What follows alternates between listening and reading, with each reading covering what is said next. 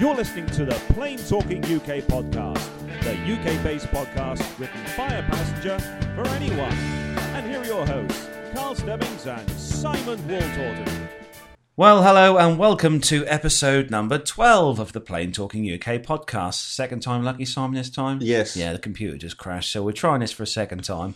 And uh, we're back here in the kitchen studio, and uh, Simon's back. Uh, Yes, uh, my wife is uh, not uh, too good in hospital, but she's uh, on the mend now. So uh, wish her well, and uh, my thoughts are with her. I'm going to see her after this. So yeah, we wish her all the best. I hope you get well, Lynn, if you're listening, which I'm sure she will be, Yes, and, uh, yes. listening to our podcast because yes, she loves them. Yes, Uh, so, like I said, we're back here on uh, Saturday, the 22nd uh, of February. yes. Seatbelts fastened. Seatbelts are fastened. Yes, I have. We are just uh, before the show. We were. Uh, uh, Simon was commenting on uh, my belt buckle, um, which uh, I got off eBay, which is an aircraft uh, seatbelt seat buckle, Boeing. belt buckle, Boeing one. Uh, we'll just we'll just click it here so you can um, hear hear the. There we go. Seatbelts are fastened. yes, Uh, tray tables are in their uh, upright position. Simon, yes. Uh, window shades up. window shades are up. Yes, we're Yes, ready to uh, record. Uh, and ready for takeoff. I think. Yes, yes, we're ready to take uh, episode number twelve To the skies. To the skies, yes. So uh, we've had uh, quite an interesting week of uh, bits and pieces happening around the world. We've Yes. had uh, hijackings Yes. and uh, some uh, pretty good uh, crosswind landings, uh, haven't we seen? Yes, yes, and uh, and also uh, good news: the Red Arrow's uh, tail is actually complete now. Um, uh, very early. I didn't think we are going to see that until they come back from uh, training uh, in, um, abroad. So uh, I'm quite, I say quite impressed. I'm very impressed, and uh, going by what I've seen on Facebook and everything, um, the amount of likes we've had. It is um, it is a really good design. Whoever designed that, and uh, we'll talk more about that uh, shortly. We shall, yeah. I saw the pictures you put on Facebook, Yes. They're very yes, good, very yes, good. they yeah. are uh, actually on our um, podcast uh, Facebook page. So uh, if you haven't seen them yet, please have a look. And there's lots of other good uh, bits of information and pictures on there. And uh, also uh, like us because we need more likes um, for our podcast uh, site on Facebook, Yeah. please. click click the like button on Facebook. Find us on Facebook, Plain Talking UK. You'll see us on there. Um, like us. And uh, before we uh, kick off with the news, just going to say a quick thanks uh, again to uh, Captain Jeff from the Airline Pilot Guide podcast, who stood in for you last week, Simon. Yes, um, uh, most grateful uh, to uh, Captain uh, Jeff uh, for doing that for me. Um, much appreciated, Jeff, and uh, hope to uh, catch up with you uh, in a future podcast. Yeah, we're going to have uh, Jeff on again in the in the near future um, to uh, join us uh, via Skype again. That was uh, that was quite interesting, Simon. I, I said to you earlier, it's interesting having someone that I've listened to for good three or four years now, having uh, uh, actually being able to talk to him for sort of uh, voice to voice. Yes, yes, Uh, very good, very good to have someone uh, of his caliber on the show. yes. So we're going to kick off this week then, as we always do, with the weekly news. And uh, Simon, if you're ready to rock, I'm ready to take off. we're ready to take off. Here we go.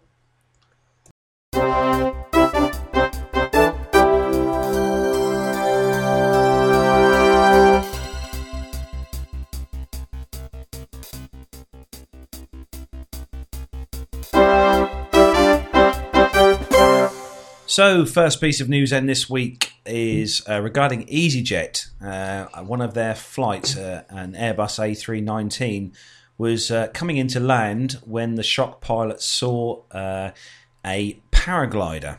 Uh, this flight was going into Newquay, and the pilot of the Airbus A319 EasyJet uh, saw the red flash of uh, a canopy from the paraglider as he was coming into land at around 2,000 feet.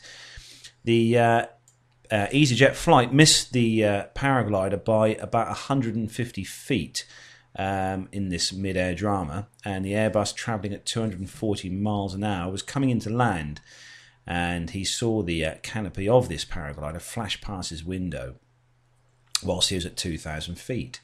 He told air traffic control that we've just had some kind of paraglider passing very close to our left hand side. Passengers on the aircraft were unaware of the near miss, and an investigation has been opened now into the drama, um, which has called for a crackdown on paramotor pilots who can buy kits for anything up to uh, from £1,500 online and take to the air untrained. The UK Airprox board said the radar could not pick up the airborne craft travelling below 46 miles per hour, so the air traffic controllers were unable to warn the pilot of the Airbus uh, EasyJet flight of the paraglider, um, which had flown in from Newquay, Cornwall. Experts said that uh, the uh, aircraft could not have taken avoiding action uh, had things have been uh, closer. The board found that there was a Category A risk of a near collision near uh, Southend Airport, Essex, last July. And it's recommended that the Civil Aviation Authority reviews the licensing of paramotor and glider pilots.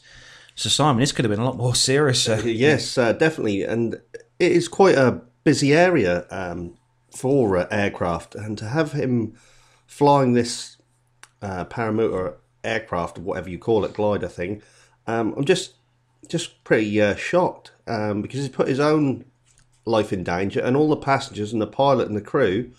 And not just that, the people on the ground as well. Mm. That's um, uh, quite scary because you've got Southend and then there's loads of other airports in the vicinity, in Cambridge and stuff. If anything had have happened, it could have been catastrophic. Yeah, definitely. That's um, definitely because obviously paragliders and uh, small light um, sort of uh, sport air um, aircraft such as paragliders don't have the usual um, transponders on board. No. So obviously they're not um, uh, being obviously not having their signals transmitted to a radar as such. So uh, it's hard for them to be really spotted. Um, Yes. Apart from by an actual another aircraft Yes. heading its, in its direction. They need to crack down, as they've uh, sort of said about this. They need to crack down on this because it is just an accident waiting to happen. And uh, before long, if nothing's done, I think there will be uh, some sort of uh, accident, which no one ever wants to happen. But that's very scary indeed. Yeah, like it says on the report, you can you can buy one of these kits for uh, fifteen hundred quid, and uh, without a license, go and fly around. Goodness me, it's shocking, isn't it? Uh, next piece of news then from uh, STV News. This one, um, this is regarding something that we've talked about before, previous times on podcasts about laser pens being shone into the cockpits of aircraft. This one uh, happened at Glasgow five times in two days, uh, with police uh, issuing a safety warning as a result. An investigation's been launched into an effort to trace the culprits after there were reports of uh, five laser pointers being pointed at aircraft coming in and out of Glasgow Airport last week. Police believe the lights may have been pointed from uh, near the goals five-a-side football pitches on the Great Western Road on Thursday and Friday of last week. The incident being investigated, and anyone with information is asked to call the police on the non emergency number of 101. A police uh, spokesman uh, from Scotland said that shining laser pens towards aircraft has serious safety implications, not only for the crew and the passengers, but also for the residents who live under the Glasgow airport flight path. So it's obviously the message is not getting through, Simon. Yes, is still I think uh, they're going to have to ban these or do something because um, my wife's uh, parents live on the flight line to uh, Glasgow, incoming and outbound flights. So it's quite unnerving. If this can blind the pilots, they just need to ban uh, the laser pens or put a, an age limit on them, Hmm.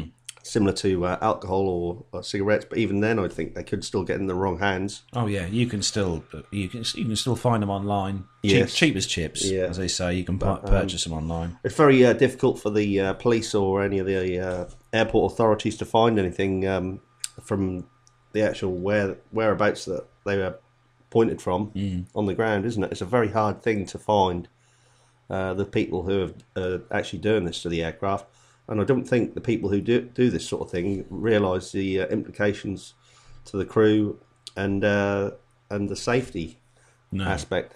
I, th- I do you know what I think, Simon. What? Um, kind of jokingly, I think they should employ an Apache AH-64 Yes. gunship Yes. with um, laser um, finding equipment on board, and, and and and have it positioned near the airport. yes. And should this happen, Now, I would Um, imagine uh, you laugh. I would imagine the technology for this is Hmm. possibly about. I think it is. I think they have. They do definitely have the ability to tra- to track um, uh, laser guided stuff like that. So that perhaps we should employ the um, military to uh, perhaps uh, have a, an Apache gunship. With all the um, technology surrounding uh, Groom Lake Area 51. I know they can actually smell people, they can sense people's uh, breathing and uh, anything like that. So I would imagine that um, there must be a, some sort of technology that can pick these lasers up and Mm. can figure out where they are on the ground through GPS or something similar. Yeah, so we'll keep our eyes on that uh, particular stories, and there's bound to be another one crop up uh, in the in the close future. Next story then from the Observer. This one is uh, regarding the high winds we've had um, again recently here, um, causing technical delays at Stansted Airport, and they're reported or they've reported minor delays as a result of the winds, uh, which uh, gusted around the country at speeds of anything up to 80 miles an hour. Uh, the severe conditions have also caused problems with the baggage reclaim and departure screens. The airport used its Twitter account to uh, to report that the uh, the weather has been imp- impacted a few systems, and we're working on the round the clock to get these problems resolved. Passengers are urged to check with their airline for the latest details and extra time, um, leave extra time to get to uh, the Uttlesford hub. Um, so we, I mean, we've seen this for a few weeks now. We've had some Yes. really strong winds here in the UK. We have, and uh, a lot Yeah. of the uh, country is uh, still uh, flooded and underwater. Hmm. Excuse me. It's normally uh, snow uh, which is causing problems at airports in this country, but um, the severe weather conditions that we're having at the moment, um, which seem to have uh, subsided for the time being until the next uh, front comes in, um, have actually had a big impact on uh, the whole of the UK's uh, flying and uh, everything.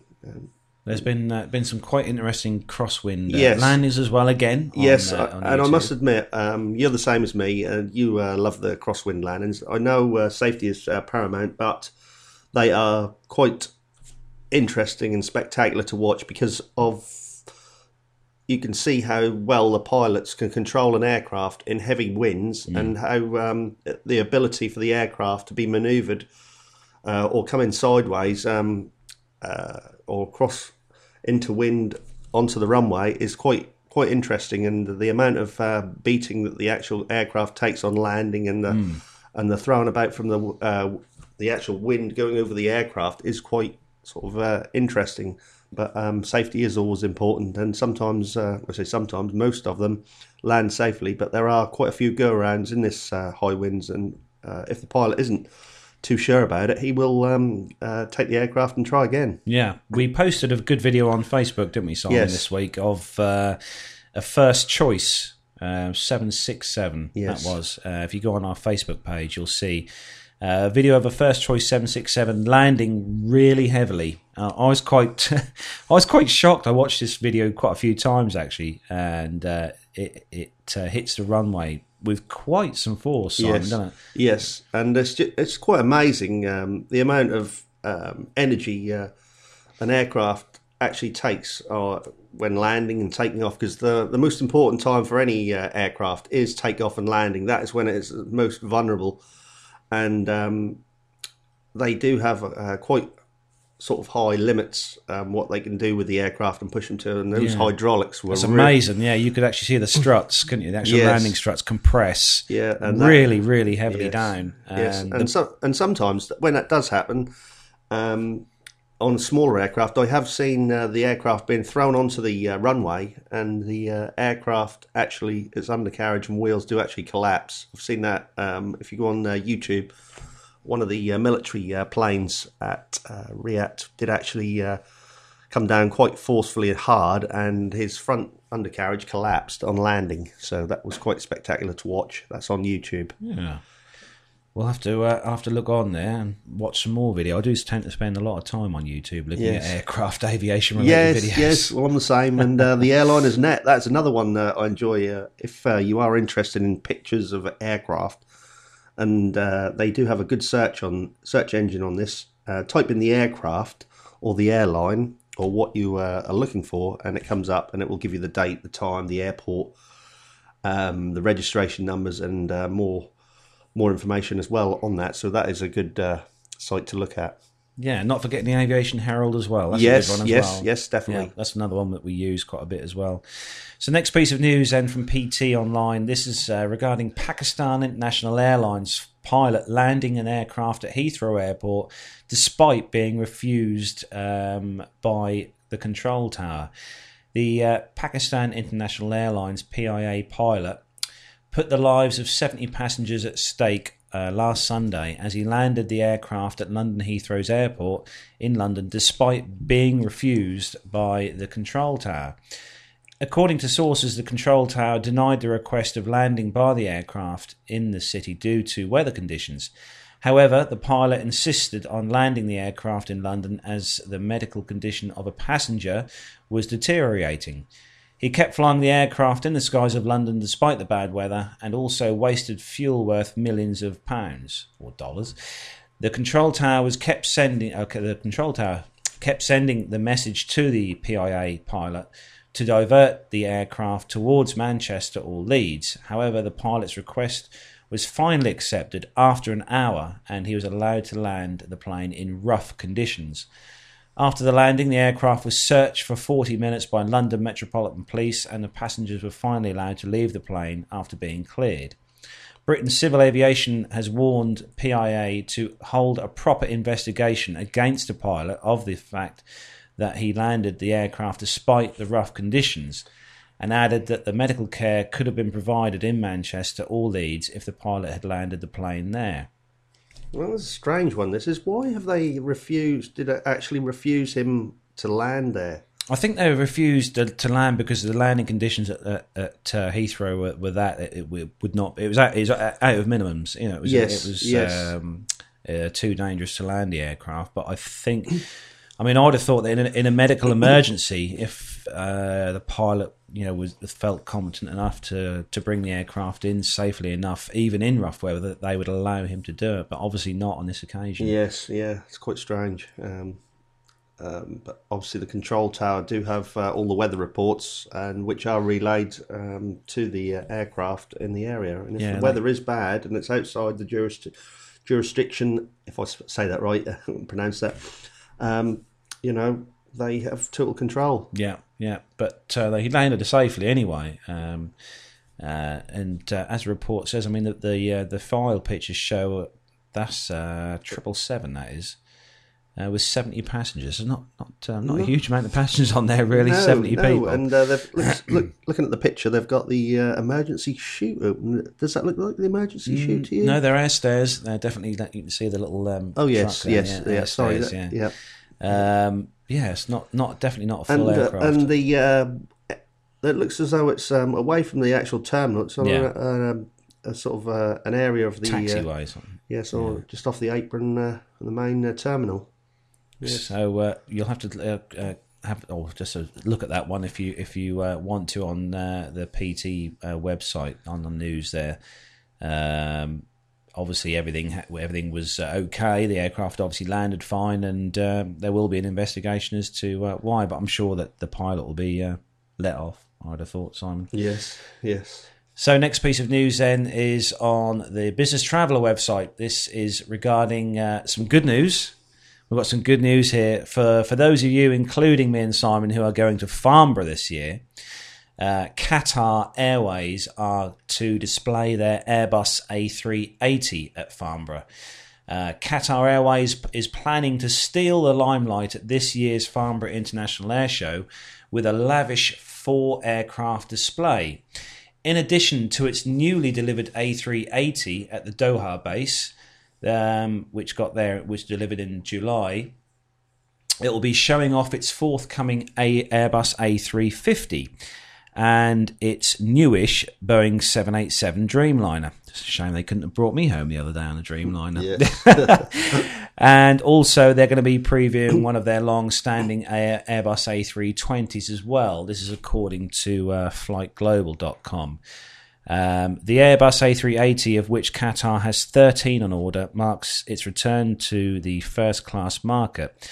Right now, details of accommodation uh, for the Super Jumbo remain closely a guarded secret, but Qatar promises to offer a luxurious first class cabin. Um, Qatar has ordered no fewer than 80 Airbus A350s and was the launch customer for the large twin engined uh, wide body plane, which appeared at uh, last month's Singapore Air Show. The Airbus A350 is expected to enter service with Qatar later this year, uh, with a further nine aircraft arriving in 2015. and it's uh, designed for both medium and long haul routes. Already well known to readers in the technical, uh, technical, technically advanced Boeing 787, of which Qatar has brought 60. Configuration in business class is a spacious 121 layout, so uh, and, and, a not so impressive uh, cabin. Judging by feedback, is the tighter 333 layout in economy cabin, along with a 16.9 inch wide seats. Um, so that's good news for Farnborough this year, then. Yeah. So so does, that looks. Am I reading this right? That we're going to possibly see four A380s flying together in the sky? Well, there'll be definitely be one. There'll be the Qatar one there. I'm I'm fairly. I'm hoping that uh, Airbus will bring their um, their uh, demo or their their um, test um, 380. Yeah, again. test bed aircraft. Yes. Yeah, that'd be good. Yes, Um, because there is a new. Um, saw on one of the uh, I think uh, Facebook pages or or a website. They've got a more updated uh, A380, which is a, uh, a longer version. They give you two pictures of the one that is in service at the moment, and then there's a stretched version, and it gives you the configuration of each section of the aircraft and how it's joined together, and it holds. It's just a little bit bigger. Um, I saw that, and that was quite interesting. So I haven't seen any more about that, but I'll have to look into that. Um, but uh, I've seen the A380 flying about, but I haven't been on one. Um, so I'm really looking forward to this, and uh, it will be something uh, that I will uh, or can't wait to see and uh, do. So uh, Yeah, the Airbus A380 800, which is the um, one that's most in service now. There is a 900 series, which Yes. is a lot longer.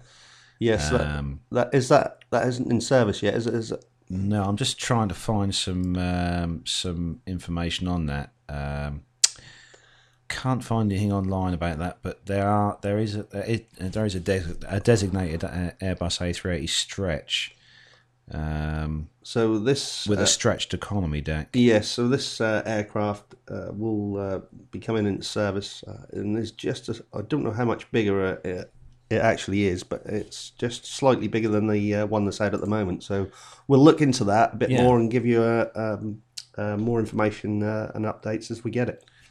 So, next piece of news from the Mail Online. This one is uh, regarding EasyJet, a flight uh, landing in, in high winds again, as we were talking about earlier. Um, this one is showing dramatic pictures uh, from the moment an EasyJet plane was forced to abandon a landing after a huge gust of wind tipped its wing towards the runway. Uh, the aircraft wings were four or five feet from the ground at Luton Airport, and the photographer said he thought the plane was going to hit the ground. The plane then had to perform a go around before heading off to Stansted. The EasyJet aircraft had to abort its landing just seconds before it touched down because it was caught by a huge gust of wind. The Airbus A320 was in the final moments of its approach at Luton when the pilot was forced to bring the wheels up and go around. Um, he had to overshoot because of the high winds. And the pictures, um, if you go on to uh, the Mail Online website, there's some pictures been taken of the aircraft by the photographer as it was coming into land. They're quite dramatic pictures. Um, you can actually, you know, see just how close uh, the aircraft was to pitching, you know, with a with a wing up ring right down onto the uh, runway Yes. caused by the wind. Uh, that, is quite dramatic. That looks like as he- he's actually doing a uh, air show with this Yeah. or a display, doesn't it? Because it is really dramatic. How uh, high would you say he's off the ground there? I, I'm- literally feet. I mean, uh, Yeah, the, it is. the wingtips look probably sort of you know five, six, seven feet off the ground, Yes. if that. Um, Yes. After it was caught by the by the gust of wind. Um, so the aircraft obviously up, uh, you know, uh, wheels up and uh, overshot and went straight to Stansted for a safe landing. But this uh, this is obviously you know something we've had quite a bit in the last Yes, few weeks in the UK yes. because of the strong winds we've had. I've never known uh, any uh, winds uh, like uh, what we've had uh, this year. No, Um, I'm just thinking of these uh, photos. It's got a share on here. I think we should uh, possibly post them uh, to our plane spot and uh, Yeah, we'll have to uh, put we'll put the link to this story on uh, on our web on our Facebook page. Yes, Um, um, because uh, to look at these pictures um, is quite um, they're quite dramatic pictures. That um, the uh, photographer's done a, a lovely job, and uh, just I suppose being at an airport on a windy day is um, is going to um, show some uh, great photos of aircraft landing and uh, crosswind landings. Yeah, perhaps we should give up our job, Simon, and just become uh, aircraft photographers. No, that would be that would be nice. Well, I'll I'll uh, try and win the lottery tonight, Simon. Yes, and, okay. Uh, see what I can do for you. Yes. Okay, so next piece of news then from the Today website. This is regarding um, British Airways with its Airbus A380 because they're going to start their trips to Singapore soon. And their BA are fairly confident that they'll be able to fill their A380s to maximum capacity when it introduces the um, aircraft onto its London Singapore route in October this year and they're saying they're going to have so much demand from passengers to travel on the uh, route and on the A380 that they're not going to have to um, reduce their seat uh, costs at all for the seat ticket prices.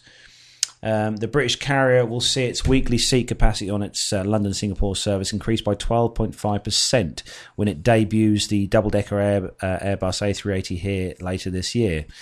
The air, massive aircraft is already flying to Los Angeles and Hong Kong and Johannesburg and will start services to Washington in September as well. Flying direct three times a week from October to the 28th this year, the Airbus A380 London Singapore route will yield more than 4,000 extra seats a month. Uh, and it currently flies the Singapore to London route twice a day with Boeing 747s and 777s. So the 380 service will not uh, add more flights, but instead replace some of those uh, 747 flights. Um, so that's that's good. That's good news then, really for um, for for BA, but not so much good news for us because we've got still got to pay full price for a ticket. Yes, which is a shame. Um, but um, I know if I um, fly, I'd uh, be flying Singapore Airlines because they are one of the best uh, airlines in the world. So they've got 380 as well. yes, they have. Yep. Yeah, so, so um, you, you can you can fly them. got a uh, choice. So, next piece of news, moving on then, is uh, on the Traverse City website, Travel Mole. And this is uh, about uh, a supersonic aircraft, uh, new supersonic jet aircraft. And designers are now uh, coming to uh, the, uh, the theory that they're going to do, do away with having windows on supersonic aircraft to make them fly faster. So, uh, Spike Aerospace has said that it will replace cabin windows with thin display screens embedded in the walls of aircraft. The company says windows add more weight to aircraft, and not having them will reduce drag and make aircraft go quicker. And instead of a window, cameras recording outside the aircraft will display pictures on screens, which passengers will be able to watch or dim um, to view it, uh, viewing images uh, of the outside. Spike Aerospace, based in Boston in the US, claims it will launch the first supersonic S512 supersonic business jet in 2018 with the capability to reach destinations in half the time it currently takes. For example, passengers will be able to fly from New York to London in three to four hours and from Los Angeles to Tokyo in eight hours. A company statement said that we expect our first customers for the jet uh, will be business uh, people and their management teams that need to manage global opera- operations more efficiently. Are able to reach their destinations faster, evaluate more opportunities, and have a bigger impact on enterprise. What do you reckon then, Simon? Uh, Supersonic uh, aircraft with no windows. Yes, um, I don't know whether I agree with that um, or how that'd work. I don't know whether I'd feel claustrophobic, but um, it sounds um, nice to be able to um, hopefully uh, have. It's all going to be a smaller aircraft, a supersonic aircraft back in uh, the skies again after the uh, retirement of Concordes. But um, it's only a business jet, so I wouldn't imagine it'll be a No, it's not going to be a no, no large 380. uh, large aircraft, similar size to Concorde or the A380. Um, but even so, um, if that gets popular, I suppose they could make a big one. Can you imagine a supersonic Airbus A380? No, no, I cannot. What an awesome aircraft! You're in the wrong job. Perhaps you I should know. I should be aircraft. designing aircraft. Yeah. Or, or uh, uh, oh, what would be good? A, a supersonic seven three seven. Yes. Oh wow! That I mean, can you imagine traveling to somewhere like you know uh, France or Italy on, on a supersonic? You'd be up and down, um, just like Yeah. a, a bike ride or a, a bus ride in the town. Oh, that'd be brilliant. We'll have to uh, we'll have to put that one forward to um, to Spike Aerospace and see what they think about that one. Um, so yeah, keep your eyes open on that one. Supersonic uh, jet aircraft. So uh, yeah, making things even more faster. So, next piece of news then is uh, from the BBC News website, and uh, this one is uh, marking the end of an era for the Douglas DC 10, McDonnell Douglas DC 10 aircraft. The last passenger one made its last international trip um, last week. The final international flight of a DC 10 passenger aircraft has landed in Birmingham. It marks the last such journey for the three engine plane, which first went into service in 1971. The flight departed Jakarta. Uh, or sorry, Dakar, I should say, at uh, 0300 GMT on Thursday and landed at Birmingham Airport at 1755 GMT. Biman Bangladesh Airlines, the last commercial carrier to use the DC 10, said it was retiring the aircraft and replacing it with newer planes. The aircraft carrying 35 passengers who had brought special tickets for the trip stopped to refuel in Kuwait at around 9:45 GMT before embarking on the final leg of its journey to Birmingham.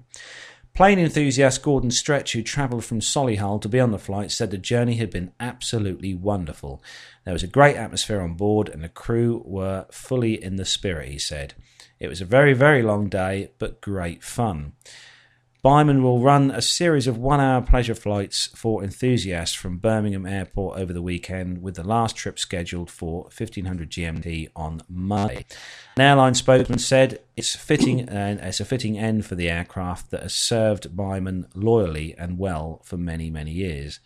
The DC 10s have been used as passenger planes for over 40 years and continue to be employed for cargo and military uses. There have been uh, they have been involved in several high-profile crashes over the years and were temporarily grounded by the U.S. Federal Aviation Authority in 1979. But enthusiasts who lovingly describe the DC-10 as workhorse say that it was one of the planes that paved the way for mass long-haul travel.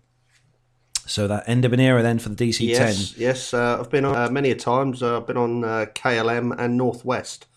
Um, and one or two other airlines. Um, when I was uh, a youngster, National Airlines, National, yeah, yeah, um, which is an American uh, airline, uh, which had the uh, two-tone uh, sun logo on the tail, and uh, was a white aircraft. I'm just remembering the livery on this, um, was, um, which I enjoyed and enjoyed flying. but um, towards the last couple of times I flew, um, bad reports. the thing, the plane has run its time now and was getting old, and uh, there was a lot of vibration. It was quite noisy on board. Um, have you ever flown the uh, C10? I, I think as a child, and um, my father would probably have to put me right in this, but I think as a child I flew on the Skytrain um, Laker. Laker. I'm pretty sure, yeah, yes, DC yep. 10. Um, I can't quite remember. It's probably when I was very young. Yes. Um, since then, I've been on the TriStar, see, so it's um, it's. you knew I'd have to say something yes, about the yes. TriStar. Yes, I did. Yeah. Yes, yes. Um, one of the times I came back, they had a special promotion uh, on what they'd done on the aircraft, and they had uh, it had Northwest Airlines livery on one side of the aircraft and KLM on the other, uh, which was uh, quite interesting and. Uh, that was quite strange. I felt as though I was on two uh, different aircraft, but um, that was quite uh, memorable uh, flight. But as I said, uh, towards the last few times that I've flown it was quite a noisy plane, and they were being upgraded um, with the screens because some some still had the overhead screens. Um, was uh, quite sort of outdated now. Mm. I'm just looking at the pictures on here. I can see the um, Northwestern KLM DC10. Yes. Yeah, I've got it in front of me here. Look, with the tail yes, and the yeah. Uh, yeah. I've actually been on that one. Yeah. Yeah, so so end of an era then, poor old DC ten. But like we said, like the FR or the news said that they'll, they'll still be used, um, but yeah. as a cargo. And yeah. um, I mean, there's a, there are quite a lot of cargo air. Um, FedEx, yeah, a big one. FedEx, uh, yeah. I don't know uh, whether UPS use one. I know they use a lot of um, uh, smaller aircraft. I don't know if they just just looking, Simon. Look at the um the interior cabin yes. shots. No, they are nineteen. That is nineteen seventies, wow. isn't it? If if anyone if if you if you're on uh, on your uh, computers at home, just um, type in Biman um, Airlines. I think it goes as. Uh, their interior cabin shots of the DC-10. They've got the really retro 70s style. Uh, what would you call those floral? Yes, floral, floral seats. seats. And uh, even looking at the um, the sides of the aircraft around the wind the window, window surrounds. They look like flowers, or they look. If you can imagine the 1970s actual curtains and and design of a house, it's very similar to that. And looking at the curtains there as well, um, but they're they're sort of um, yellows, greens, and beiges. Those, um, but uh, as you can see, this is um, this DC10 with the uh, lady with the trolley cart, um, and they've got no TV screens in the back of the seats. There's, it looks as though there's a TV screen right on the uh, yeah, side they used, of the. they used to uh, have the projectors, didn't they? Projector Yes, um, yes. screens in the in those aircraft. but um, it, it's quite old because we've got the curtains, um, which you can uh, see down the, the aisle there, which is uh, they don't normally have now in a lot of airlines for security reasons. That's, that's that's good. You have to look at that one. If you if like I said, if you go on the uh, BBC News website and you and you look up the um, the Biman Bangladesh Airlines last flight, you'll see the picture there. what me and Simon are looking at of the interior of the cabin. It is. And the seat, I'll tell you what, Simon, the seats look more comfortable than the seats that we're used to nowadays on yes, aircraft. yes, yes, yeah, they do. Uh, More padding. yes, Definitely more do. So, next piece of news then um, is about uh, this is a piece of news that uh, Simon picked up on Yes, before we um, start the show. Yes, uh, I'd like to thank my uh, brother Dean uh, for picking up on this uh, bit of uh, information. He actually posted this uh, to my Facebook. Um, and uh, we've talked about winglets um, in the past uh, saving fuel, but um, another addition uh, to uh, the aircraft uh, is uh, another winglet, um, which they've got one on the top and one on just uh, below it on the Yeah. under, underside. So This is United Airlines, their Boeing 737 fleet getting new winglets to cut fuel costs by millions of dollars. If you look at the winglets, they're kind of they're they're, they're like the sharklets that you see on uh, on the 737 800s, but they've got the added addition of having um, another fin coming uh, below the wing from the end, so they're kind of a, a, a V. Would you call a V sort of V tail? Would you call on the end of the yes, wing? Yeah. Mm. But um, it's going to save even more money, which is uh, good for airlines, and hopefully uh, it'll slash the prices. Now, looking at this, um, they're trying it on the 737-800, and uh, obviously it's going to be successful because they're going to be saving more fuel anyway. Uh, I can honestly see this being rolled out on other uh, aircraft, can't you? Yeah, yeah. They, the Boeing says that the uh, winglets are going to um, have fuel cut, uh, cot, uh, fuel costs cut by two percent um, across the whole fleet by fuel and with fuel and stuff, and they're also um, putting them on the seven fives and seven six seven fleets. Um, a lot of which already have the la- last generation winglets installed. Um, airlines say that this will save them on average two hundred million dollars a year in fuel costs, which is incredible, really. It is. Um, It's a lot of money. just for a winglet. It is. So um, it's going to be paying for itself near enough straight away. So uh, it is a good idea. I'm quite surprised that we haven't got smaller winglets on the uh, rear uh, um, tail uh, wing. On the stabiliser and Yes, stuff like yeah, yes, yeah, yeah, that, the be moment. interesting to see. Uh, just um, Yeah. on there. So, but who knows? Who Um, knows? So that was the last piece of news then for this week. Um, we're keeping the show uh, bit um, shorter this week because both me and Simon have got loads of stuff to do today. Yes, Simon? yes, busy loads of stuff. weekend. But we wanted to get together today just to, to uh, get a show out to you, um, as we like to, don't we, Simon? Yes, We like uh, to, uh, yes, and we've got a few more pieces coming up shortly about the Red Arrows and the uh, Voyager. Um, That's we definitely have. So we're going to bring those bits of news, um, bits and pieces to you after this.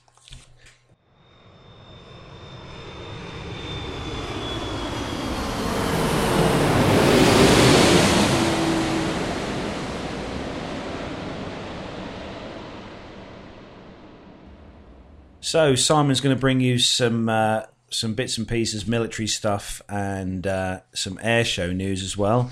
So if you're ready to rock and roll, Simon, yeah, let's go. let's go with the military and air show news.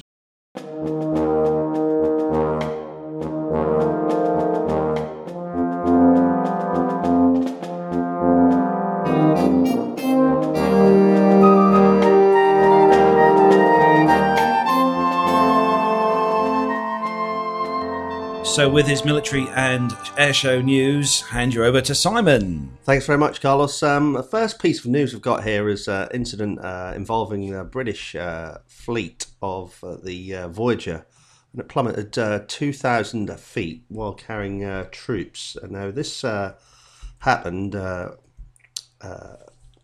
it was had a 181 military to Afghanistan suffered an incident in Turkey airspace Based on first reports, the Royal Air Force's modified Airbus A330 multi role tanker transport was overflying Turkey on Sunday night when it suddenly plummeted um, 2,000 feet, and there was one or two minor injuries um, from the um, people on board, um, personnel, and uh, they've decided to suspend uh, all Voyager um, operations uh, for the time being until this is investigated uh, more. So uh, it's quite um, that's quite a dramatic uh, suspension of the aircraft, considering that VC-10s have just been withdrawn. Yeah.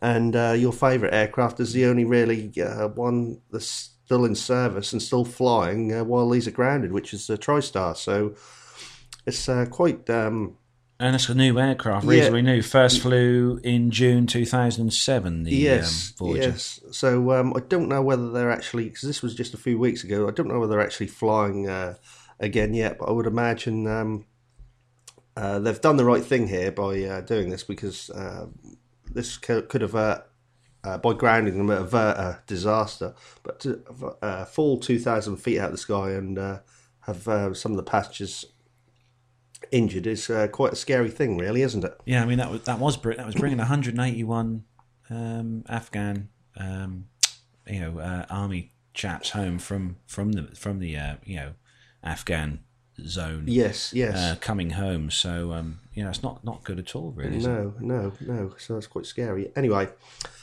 as we approach um, the end of uh, February, things are hotting up on the airshow uh, season. Um, and uh, as we sort of talk, if you do need to find out more information, uh, look on the Flightline UK, which is um, website, which is www.airshows.org.uk, and this will give you a month by month um, breakdown of uh, what is going on and the link to each uh, air show. And also, the, this is a thing which I uh, like about this, uh, I use this quite a lot.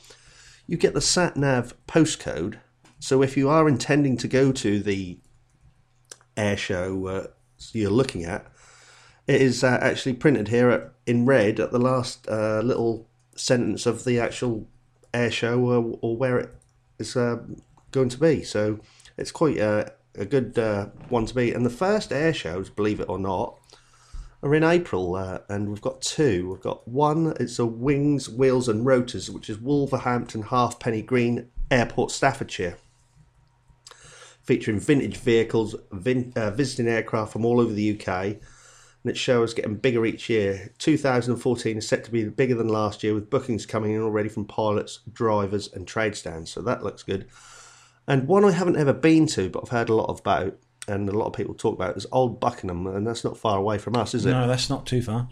Um, and they have uh, one or two air shows about uh, during the year, so that is uh, quite a, a, well worth uh, a visit out to because you get a lot of aircraft from Duxford and uh, other places there. But I'm not going to go th- in uh, too much detail on each uh, month because uh, we can talk about that more in depth as uh, we get closer to each uh, the uh, coming air shows. But a lot of the bigger air shows are now confirming lots more aircraft, and and as we head towards the air show season, obviously they're going to be filling up quite fast now mm. as we approach um, as as we approach it. So that is something to look forward to. And and on the final piece for this podcast the Red Arrows have announced their display dates and venues for their 50th uh, year. So, um, if you uh, wish to find out the Red Arrows' actual um, display dates um, and links to each of the uh, areas that they'll be displaying at, um, you can go onto their Red Arrows uh, website, um, it's the refredarrows.gov.uk, and you can find there. And also, um, we've put the pictures up, uh, or I've put the pictures up on our podcast site of the uh, new tail fin. Yeah, well, it's, I was just looking at that on Facebook. It's, it's stunning, isn't it? it? Really good. It really is. Yes, mm. um, we uh, talked about this a little while uh, before in our, one of our other podcasts, and uh, looked at this uh, when they just had the blue tail fin. They've now unveiled the uh, complete aircraft for its 50th birthday, which it looks looks like a Union Jack, and it's got the uh, the Folland Gnat, which was a previous aircraft that the Red Arrows displayed with, and the uh, Hawk, and um, they're actually inside the actual flag itself, and uh, it's well and truly designed and fits the aircraft quite um, lovely, doesn't it? That is good. Yeah, I, I, I looked at the pictures that you posted on Facebook. If you go on the Facebook uh, our Facebook page, you'll see the pictures of the tail and that on there, and um, it's been done really well in it. Simon. Yes, and uh, the uh, unveiling of it, it was um, even uh, nicer. And there are pictures there as well. A massive flag, and uh, the pilots um, were kept in the dark as well because it was the first time that they'd seen the aircraft fully um, uh, with its new tail, and they pulled the uh, flag off and had a proper uh, ceremony to unveil it, and uh, and it must have been quite exciting. Uh, so I'm looking forward to getting some lovely pictures of that, um, the Hawks and the Red Arrows uh, about during the display season, and also they are actually coming to this area East Anglia. Um, because I've uh, just had a look on the website. There's three places that will be coming to in East Anglia I know of. A Clacton Air Show, um, that's later on in the year. Uh, the Cromer Carnival, uh, they're have, making a return on their 50th birthday. That is a lovely uh, display to, to, watch if any uh, uh, listeners love um, love sort of being on the coast because their displays on the coast and by the sea are always good to watch, aren't they? Mm, yeah, definitely and I know the pilots love uh, and enjoy uh, performing at the seaside uh, resorts. But Cromer is um, quite a nice, um, nice part area. of the country. It is on the North Norfolk coast, and uh, obviously uh, Duxford as well. Um, but you'll be at, um, I think you'll be uh, at Seething, won't you? Yeah, I'll be at Seething. we've got our Seething Air Show. Um, dates off the top of my head here. That's towards um, September, I think, around the 13th or 14th or whatever. Yeah, I think i am just going to have a quick look. If you can uh, hear that clicking, I think that may be the cat. yeah. Poppy the cat. Yeah, Carlos, my... Carlos and Gemma's cat is uh, just uh, giving us a little bit of uh, information. Yeah, she, she's coming to give us our uh, our aviation news for, from from the cat's point of view. Yes, and they week. sounded like the uh, flaps of the, the, the undercarriage has just come down on the aircraft, and we must be coming into land shortly. I think she is. She's coming coming into land to eat her food. I think, yeah.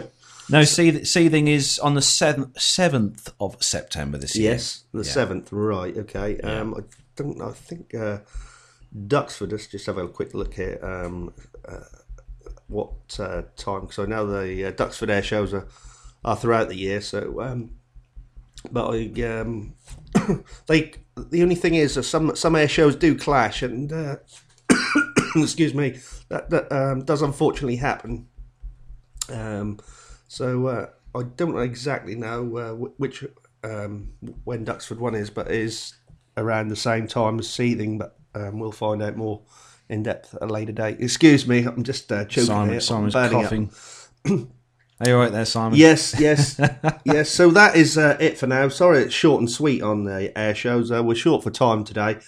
Um, but as uh, we go into the air show season or the coming uh, air show season of uh, 2014, I will keep you all up to date, updated on every air show around the whole of the UK. Yeah.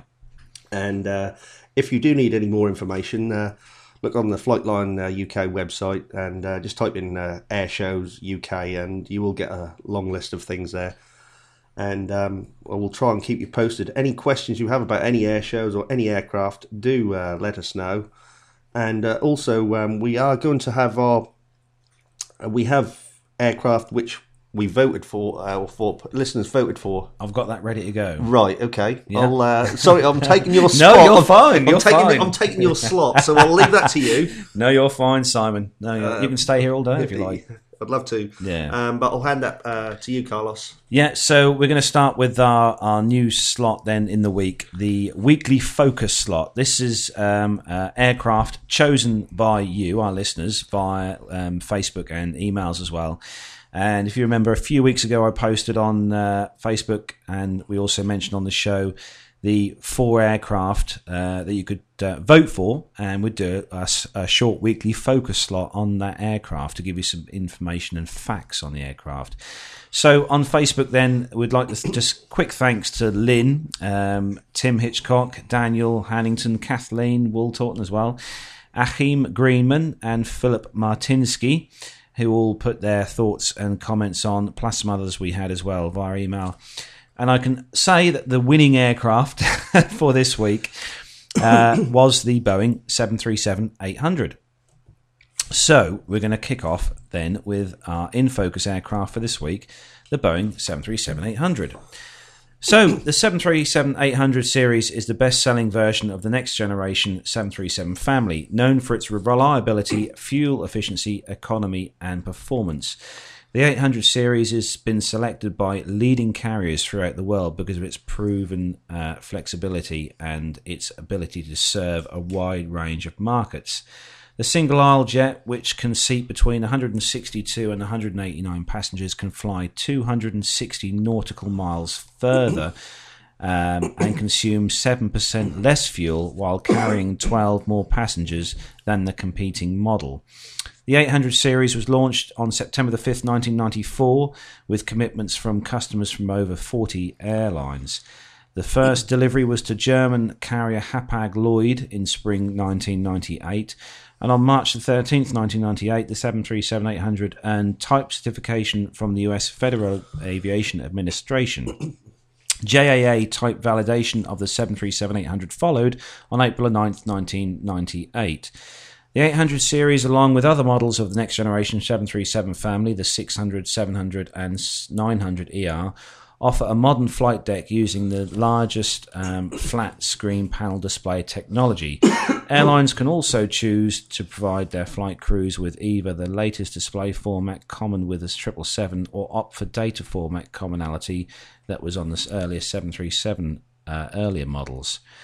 The flight deck equipped with optional technologies such as vertical situation displays, which show the current and predicted flight path of the aircraft and indicate potential conflicts with terrain. And also, some aircraft can have the ability to have head up displays, which provide um, pilots with eye level flight information, safety, and information on the aircraft flying capabilities. Also, the 737 is the first commercial jet certified for ground positioning system landings, which use satellite technology to make ground landings more efficient and accurate and more environmentally friendly. So, technical specs on the 737 800 then. So, on a typical two class configuration, uh, can seat 162 passengers. In a typical one class configuration, can seat 189 passengers. It can carry 1,555 cubic feet of cargo. It's powered by CFM 56.7 engines, providing 27,300 pounds of thrust. It can carry 6,875 US gallons or 26,020 litres of fuel. The maximum takeoff weight is 174,200 pounds or 79,010 kilos. The maximum range is 3,115 nautical miles or 5,765 kilometres.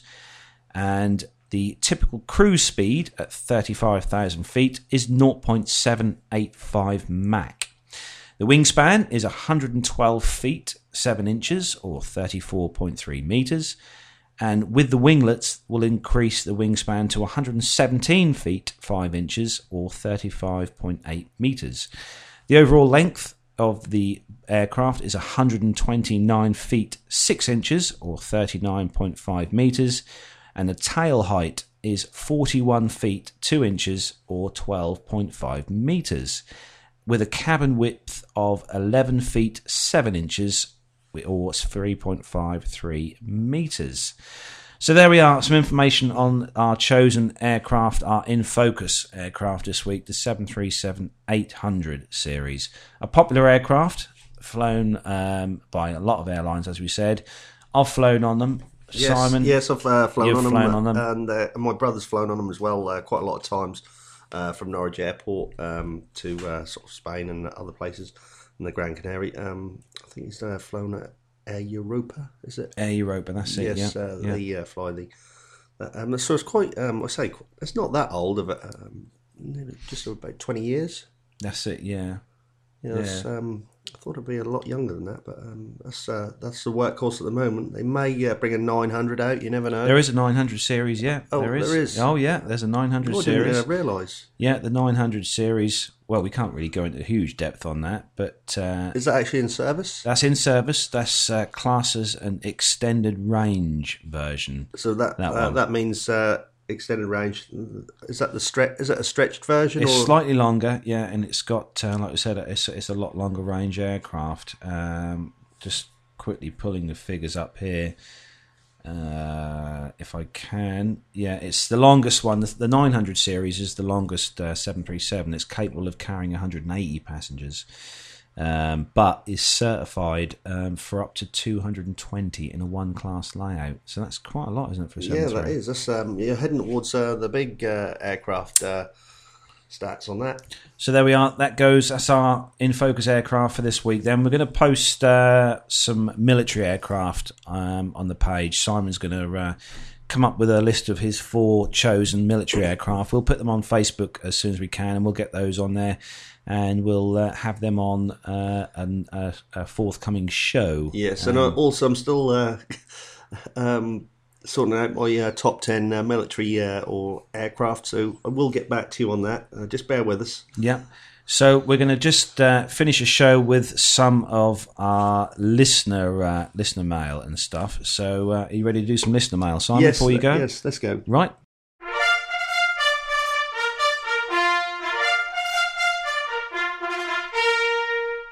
So we have had uh, some feedback um, via email, and uh, we'd like to say thanks to Jeff Kratzenberg. He left us some uh, voice feedback. I think we mentioned him on the last podcast, and we've also had some from Philip.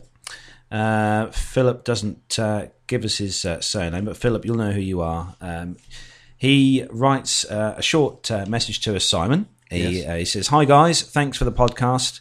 It was really good hearing uh, Captain Jeff co host the other week. Uh, a few bits of feedback for you. Last summer, I took my four year old son to the Bruntingthorpe Air Show. It was one of the best aviation related days out I've ever done. Although there were no flying displays, um, actually, a Spitfire did do a fly past, there was plenty of noise as uh, they got, uh, got the old iron out and fired them up and done fast taxi runs and full power runs down the runway. There was also a Victor Buccaneer uh, and a VC10, I think, and of course the Lightning was there as well. Uh, when that thing goes down the runway with full reheat, it shakes and rumbles you to the very core. Yes, Very cool. Yes, yes. Uh, there are also plenty of static aircraft that you can go inside, including uh, the huge four engine turboprop Beluga, uh, which they use for carrying airframe components. And he, I can't remember how uh, now when it's called, but it's huge um, aircraft. My son loved it, and he'll definitely be going again this year uh, with both his children. Uh, secondly, uh, he writes on the email as well that he's curious to know what equipment that uh, you use to record a podcast and how much it costs and how much time it takes to produce and edit a podcast. He's a commercial pilot and uh, he's been toying with the idea for quite a while of producing a podcast focused on flight safety. What do you guys think? Cheers. Thanks, Philip. So, Philip, thanks for your email. Um, good to hear you've been visiting air shows with uh, the children. That's very good. yes, that Bruntingthorpe uh, air show. Um, I think it's uh, possibly uh, a thing we're going to add to our diary uh, this year or perhaps next year. Um, yes, but getting back on the uh, safety, yeah, I think uh, that's a good uh, uh, point uh, to possibly uh, talk about uh, aircraft safety, and uh, there is quite a lot of uh, things you do need for to do a podcast. We've got got the technical man here. Yeah, he's that's- uh, my other co-pilot. His he'll uh, tell you what uh, you actually need. Yeah. So basically, I mean, to record this podcast, um, I mean, I, I learned off um, of the likes of um, um, Captain Jeff and uh, Max Flight from the Airplane Geeks podcast and the Airline Pilot Guy podcast. Um, they help me sort of uh, sort of um, ascertain what equipment I need. Um, I mean, just to sort of run through quickly, me and Simon, we've got a laptop each, haven't we? Yes, we have. Uh, we've got two um, Behringer C1 microphones, which you can get uh, online. They're brilliant microphones, aren't they, Simon? Yes, they really, are. They really are. clear. Yes. Um, excellent um, microphones, condenser microphones.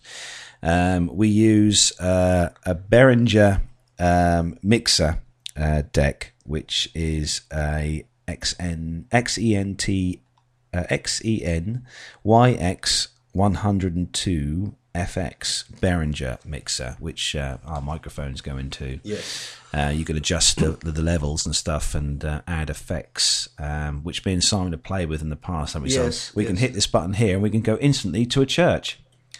Hello, Hello. are we are we in a church? Yes, we seem as though we are. It's it's very very dark in here, It is a bit spooky. So you can add effects like this, or we can just go back to sounding how we normally do. Yes, that's better. That's better, yes. so you can do things like that, uh, and obviously we have um, just a, a, a full display monitor which is um, connected up to Simon's laptop, which uh, shows us all our news feeds and um, bits and pieces, so we can uh, pick and choose what news we have on the show. Yes, we haven't got an on-air, off-air um, light. We did think of. No. Uh, we are toying with that idea because we do keep getting interrupted at certain times, not just by the cat. not today though. Yeah, not to, or by the cat. Yeah, Uh, yeah. just by the cat, but by uh, people coming and going uh, from our studio. from our kitchen studio. That's it. Yes. Yeah. So it's it's not a huge amount of equipment. I mean, to to put together. Um, it's good to have a good microphone. Um, that's what I was taught by um, by- the other guys. You know, you've got you've got to have a decent microphone. The, the Behringer C one's brilliant. Um, there are other microphones out there as well, condenser ones which you can use. Um, price wise, um, it depends really. I mean, the the um, company I use for our server, Libsyn, brilliant, uh, fantastic company, Libsyn.com. Um, you can um, look on on their website uh, actually. Um, they are at www.libsyn, which is L I B S Y N dot com. Uh, they're a podcast hosting service, really easy to use, um, excellent, um, swift publication of your podcast, easy to upload, easy to understand. Um, their price and plans are very reasonable um, a month. Um, uh, I think me and Simon pay about twelve pounds a month, something along those lines and uh, that's about it. That's all you need to publicise your podcast. They'll upload it onto iTunes for you, and uh, you can add your comments and stuff for each show. It's very easy, and um, if uh, you wanted the website, um, there's a very good um, company that I use for both my business and for our website, and uh, they are GoDaddy.com. um, dot. Uh, just trying to find out the actual web address for that. I've got it here somewhere. Here we are. Yeah, if you go to uh, uk.godaddy.com, GoDaddy as in G O D A D D Y, GoDaddy. They're a great little uh, website uh, site. You can uh, go on there and pay um, a one off fee, which is not a lot at all. Uh, you can have your own domain name, as in your um, actual address, ours being www.plaintalkinguk.com.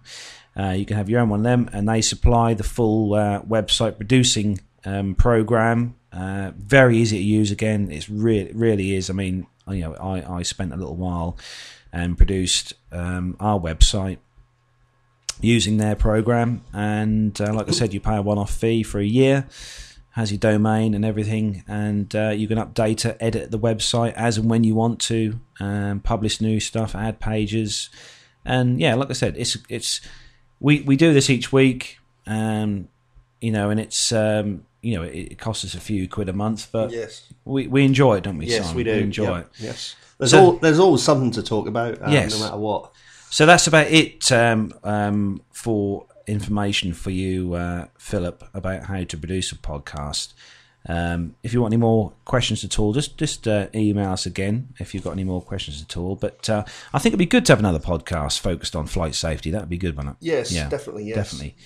Um, so that was that piece of feedback from Philip. We've also had quite a few more followers add us on Facebook. Um, you know who you are. Um, there's uh, quite a new. We've got um, 48, I think we've got now following us on Facebook. Need some more. So if you're listening to us, if you are listening to us, I know you're listening to us in many different countries. Do look for us on Facebook at Plain Talking UK Podcast. Like us on the page, and um, we'll give you a mention on the show.